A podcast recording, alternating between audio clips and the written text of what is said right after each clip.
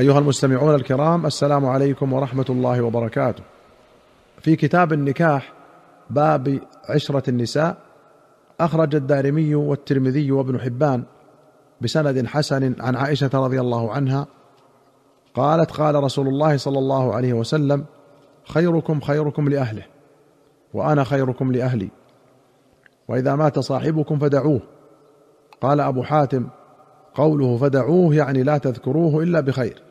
قال القاري الأهل يشمل الزوجات والأقارب بل الأجانب أيضا فإنهم من أهل زمانه.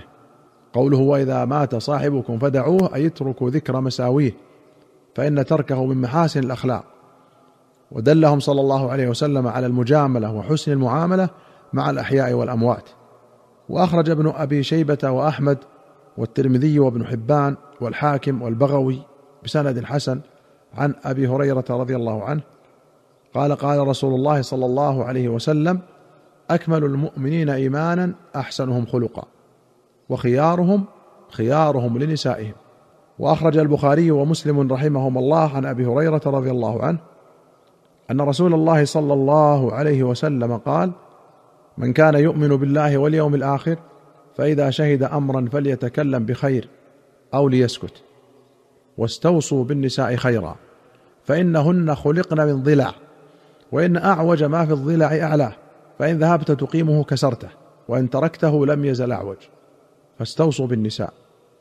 وفي رواية المرأة كالضلع إن أقمتها كسرتها وإن استمتعت بها استمتعت بها وفيها عوج.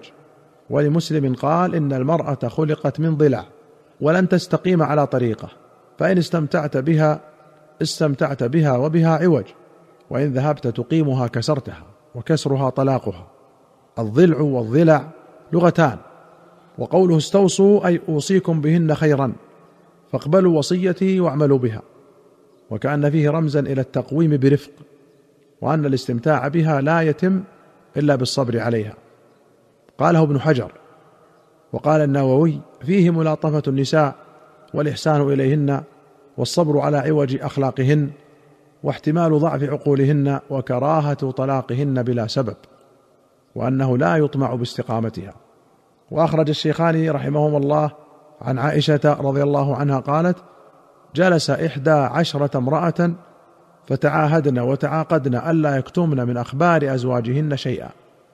قالت الأولى زوجي لحم جمل غث على رأس جبل لا سهل فيرتقى ولا سمين فينتقل. قالت الثانية زوجي لا أبث خبره. إني أخاف الا أذره. إن أذكره أذكر عجره وبجره. يعني سيئاته وحسناته. تعني سيئاته وحسناته.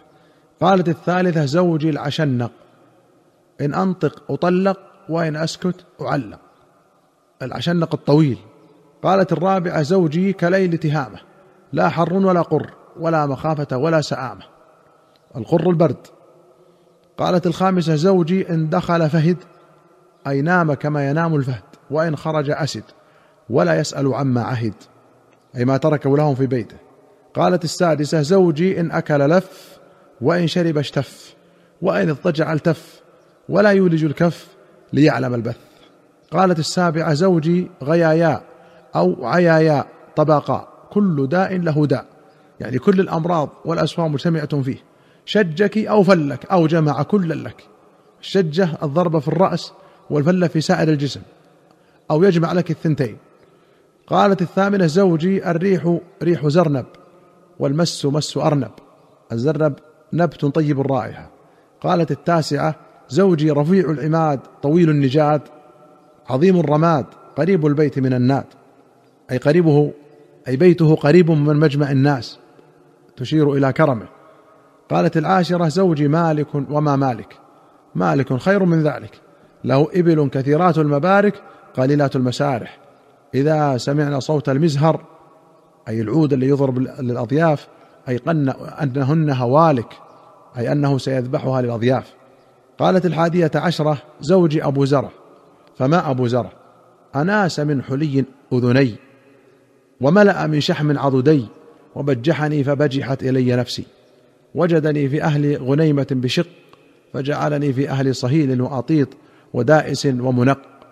فعنده أقول فلا أقبح وأرقد فأتصبح وأشرب فأتقنح. قال البخاري وقال بعضهم فأتقمح بالميم وهذا أصح. أم أبي زرع فما أم أبي زرع؟ عكومها رداح وبيتها فساح. ابن أبي زرع فما ابن أبي زرع؟ مضجعه كمسل شطبة ويشبعه ذراع الجفرة. بنت أبي زرع فما بنت أبي زرع؟ طوع أبيها وطوع أمها. وملء كسائها وغيظ جارتها. جارية أبي زرع فما جارية أبي زرع؟ لا تبث حديثنا تبثيثا ولا تنقث مرتنا تنقيثا ولا تملأ بيتنا تعشيشا. قالت خرج أبو زرع والأوطاب تمخض فلقي امرأة معها ولدان لها كالفهدين يلعبان من تحت خصرها برمانتين فطلقني ونكحها.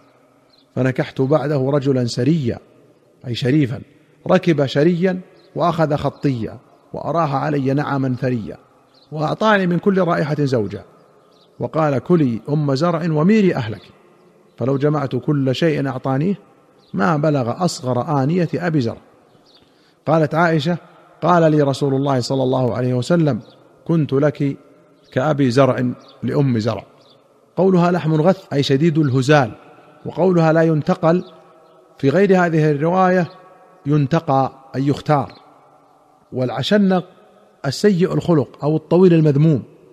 وقولها إذا أكل لف أي أكثر من الأكل بحيث لا يبقي شيئا. وإذا شرب اشتف أي استقصى ما في الإناء كله. وإذا اضطجع التف أي التف بثوبه وتنحى عنها فلا يعاشرها. والغياياء أو عياياء غياياء أي لا يهتدي لمسلك يسلكه لمصالحه. والعياياء الذي لا يستطيع إتيان النساء. وقولها طبقاء يعني أحمق.